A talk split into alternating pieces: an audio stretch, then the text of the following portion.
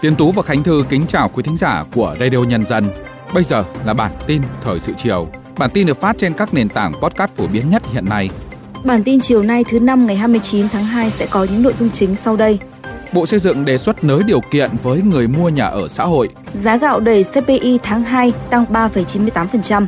Hơn 258.000 tỷ đồng trái phiếu đáo hạn từ nay đến cuối năm. Số đơn xin tị nạn vào EU ở mức cao nhất kể từ cuộc khủng hoảng năm 2015-2016. Sau đây là nội dung chi tiết. Tại dự thảo nghị định quy định về phát triển và quản lý nhà ở xã hội vừa công bố lấy ý kiến, Bộ Xây dựng đã nới điều kiện đối với người được hưởng chính sách hỗ trợ về nhà ở xã hội. Trong đó, Bộ Nội vụ đề xuất nâng điều kiện về thu nhập của người mua nhà lên bình quân mỗi tháng 15 triệu đồng, tăng 4 triệu đồng so với mức đang áp dụng. Thời hạn xác định thu nhập là trong 3 năm trước liền kề năm được xét mua thuê nhà ở xã hội. Dự thảo mới cũng không còn đề cập đến việc phải có hộ khẩu hay đăng ký tạm trú khi đăng ký thuê mua nhà ở xã hội tại địa phương. Thay vào đó, vợ hoặc chồng của người đăng ký thuê mua nhà ở xã hội chỉ cần chưa có tên trong giấy chứng nhận quyền sở hữu nhà, đất tại tỉnh, thành phố trực thuộc trung ương, nơi có dự án nhà ở xã hội đó.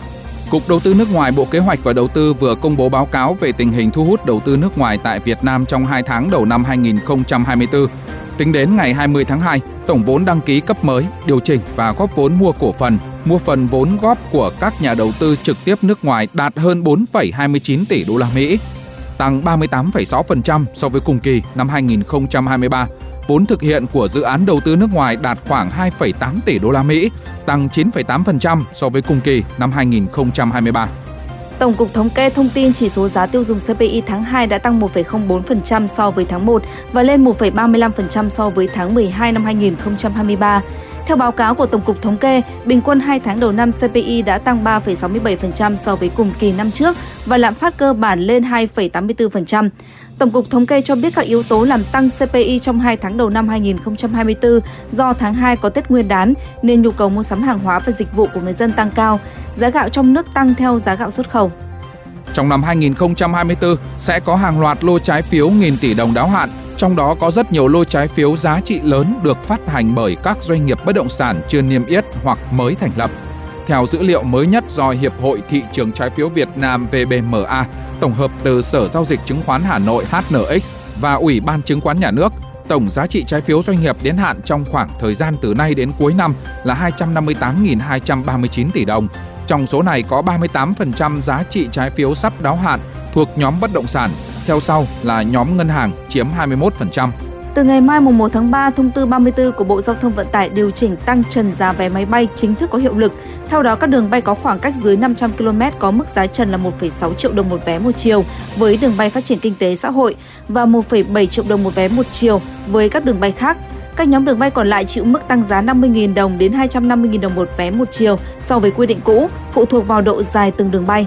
Theo ước tính của World Bank, Việt Nam sẽ thu hút thêm 25 tỷ đô la Mỹ vốn đầu tư quốc tế cho tới năm 2030 khi nâng hạng thị trường chứng khoán. Việt Nam đặt mục tiêu nâng hạng thị trường chứng khoán từ cận biên lên mới nổi vào năm 2025. Theo tính toán của World Bank, việc nâng hạng sẽ là lực đẩy đáng kể cho thị trường vốn Việt Nam khi tăng khả năng tiếp cận với các nhà đầu tư nước ngoài. Khi đó thị trường sẽ có mức vốn hóa đạt quy mô lớn, tính thanh khoản hấp dẫn ngang nhiều nước có trình độ phát triển tương tự Điều này có thể mang lại 25 tỷ đô la Mỹ vốn đầu tư mới từ các nhà đầu tư quốc tế vào thị trường Việt Nam tới năm 2030. Mở cửa vào ngày 29 tháng 2, công ty vàng bạc đá quý Sài Gòn SJC hai lần điều chỉnh tăng giá vàng miếng. Lúc 9 giờ 50 phút, mỗi lượng vàng miếng SJC tăng thêm 700.000 đồng một lượng, cả hai chiều mua bán lên 78 đến 80 triệu đồng. Đây là mức cao nhất của vàng miếng từ đầu năm 2024 đến nay. Trong khi đó, vàng nhân bồ số 9 vẫn tiếp tục chinh phục mức giá kỷ lục mới. Theo đó, giá nhẫn tròn trơn SJC môn số 9 mở cửa phiên giao dịch được niêm yết tại 64,1 đến 65,3 triệu đồng một lượng. Nhẫn tròn trơn vàng rồng thăng long của Bảo Tín Minh Châu là 65,33 đến 66,43 triệu đồng một lượng. Nhẫn PNG 64 đến 65,2 triệu đồng một lượng. Sáng nay 29 tháng 2, Tòa án Nhân dân thành phố Hà Nội đã mở phiên tòa xét xử sơ thẩm bị cáo Trương Quang Việt, cựu giám đốc CDC Hà Nội và bị cáo Lê Minh Tuyến, cựu trưởng phòng tài chính CDC Hà Nội về tội vi phạm quy định về đấu thầu gây hậu quả nghiêm trọng. Trong phần thủ tục sáng nay, chủ tọa thông báo ông Việt có đơn xin hoãn phiên tòa do đang điều trị nội trú tại bệnh viện từ chiều ngày 28 tháng 2.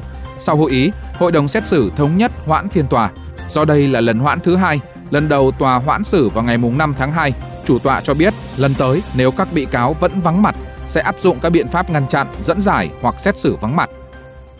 Chuyển sang các tin tức quốc tế, theo hãng thông tấn TASS của Nga, Tổng thống Nga Vladimir Putin sẽ đưa ra thông điệp liên bang về lịch sử hiện đại của Nga vào trưa ngày hôm nay 29 tháng 2 theo giờ địa phương. Theo truyền thống, các chủ đề chính của bài phát biểu không được công bố trước. Tuy nhiên, ông Putin cho biết có tính đến nghị trình chính trị trong nước, ông sẽ vạch ra những nhiệm vụ lớn trong 6 năm tới. Theo người phát ngôn Điện Kremlin, Tổng thống Putin đích thân soạn thảo nội dung bài phát biểu và đã có hàng chục cuộc liên lạc qua điện thoại và gặp trực tiếp với các bộ trưởng, phó thủ tướng và các quan chức chính phủ khác. Trả lời một cuộc phỏng vấn, Tổng thư ký NATO nêu rõ các đồng minh NATO đang cung cấp sự hỗ trợ chưa từng có cho Ukraine. Tuy nhiên, không có kế hoạch bố trí lực lượng của NATO ở Ukraine. Tương tự, chính phủ một số nước thành viên NATO như Đức, Anh, Ba Lan, Tây Ban Nha, Cộng hòa Séc và Mỹ lên tiếng phản đối đề xuất triển khai quân đến Ukraine. Những tuyên bố này được đưa ra một ngày sau khi Tổng thống Pháp cho biết các nhà lãnh đạo phương Tây đã thảo luận về khả năng đưa quân tới Ukraine. Theo phán quyết đưa ra vào hôm 28 tháng 2 của thẩm phán hạt khúc thuộc bang Illinois của Mỹ, cựu Tổng thống Mỹ Donald Trump bị loại khỏi danh sách ứng cử viên trong cuộc bầu cử sơ bộ của Đảng Cộng hòa tại bang Illinois vì vai trò của ông trong vụ bạo loạn tại đồi Capitol vào ngày 6 tháng 1 năm 2021. Thẩm phán Hà Cúc khẳng định đứng về phía các cử tri Illinois và cho rằng nên gạch tên ông Trump khỏi cuộc bỏ phiếu sơ bộ vào ngày 19 tháng 3 tới đây tại bang này, cũng như trong cuộc bầu cử chính thức vào ngày 5 tháng 11 do ứng cử viên này đã vi phạm tu chính án thứ 14 của Hiến pháp Mỹ Mặc dù vậy, ông Donald Trump vẫn có quyền kháng cáo phán quyết và tòa án tối cao Mỹ sẽ là nơi đưa ra phán quyết cuối cùng liên quan đến quyết định này. Theo dữ liệu mới công bố từ cơ quan tị nạn Liên minh châu Âu, số đơn xin tị nạn ở Liên minh châu Âu đã tăng 18% lên 1,14 triệu vào năm 2023, mức cao nhất kể từ cuộc khủng hoảng di cư năm 2015-2016. Số đơn xin tị nạn năm vừa qua được coi là mức kỷ lục trong bối cảnh 4,4 triệu người Ukraine đã tìm nơi lánh nạn tại các nước thuộc Liên minh châu Âu mà không cần phải nộp đơn chính thức. EU đã thắt chặt biên giới bên ngoài và luật tị nạn kể từ cuộc khủng hoảng di cư 2015-2016 khi có đến 2,5 triệu người xin tị nạn, đồng thời đạt được các thỏa thuận ở Trung Đông và Bắc Phi để thu hút nhiều người ở lại đó hơn.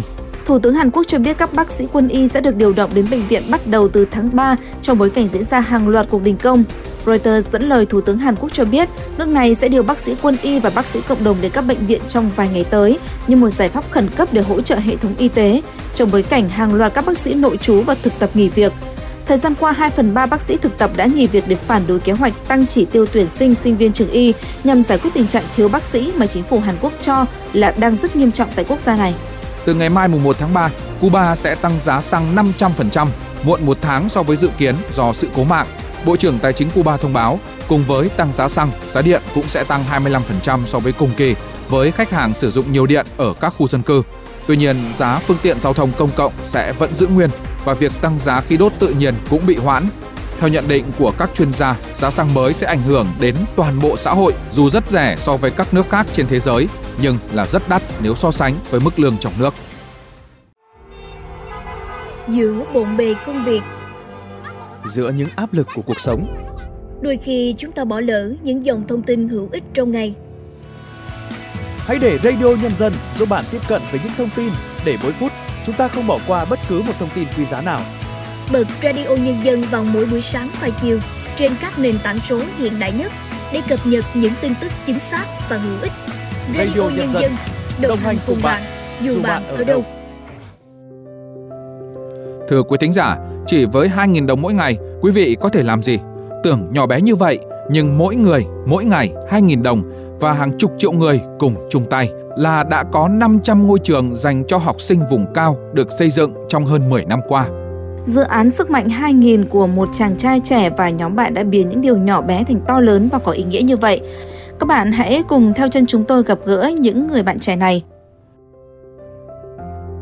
Hơn 10 năm làm tình nguyện với nhiều dự án khác nhau, Hoàng Hoa Trung luôn miệt mài và tâm huyết vì cuộc sống tốt đẹp hơn cho trẻ em tại vùng cao. Và ánh sáng núi rừng, tiền thân của sức mạnh 2.000 đồng đã ra đời, với mục tiêu giúp cho mọi người, ai cũng có thể làm việc thiện. Mình cũng đã làm một bài thơ con cóc ờ, vui nhộn cũng làm slogan cho cho sức mạnh 2.000 luôn.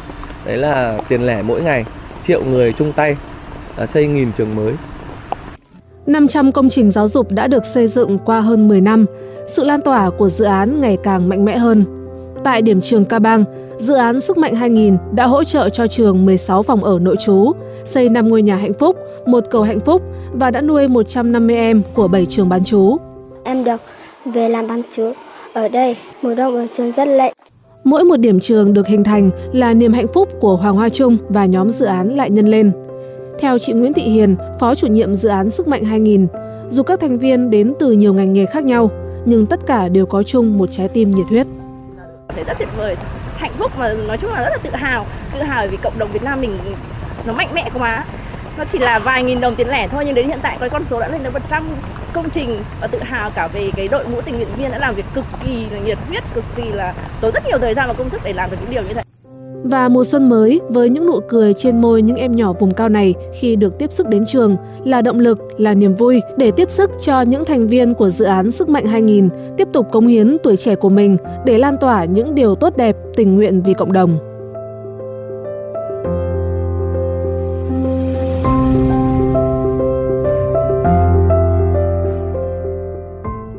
Ghi nhận vừa rồi đã kết thúc bản tin thời sự chiều nay của Radio Nhân dân. Kính chào tạm biệt và hẹn gặp lại quý vị trong các bản tin tiếp theo.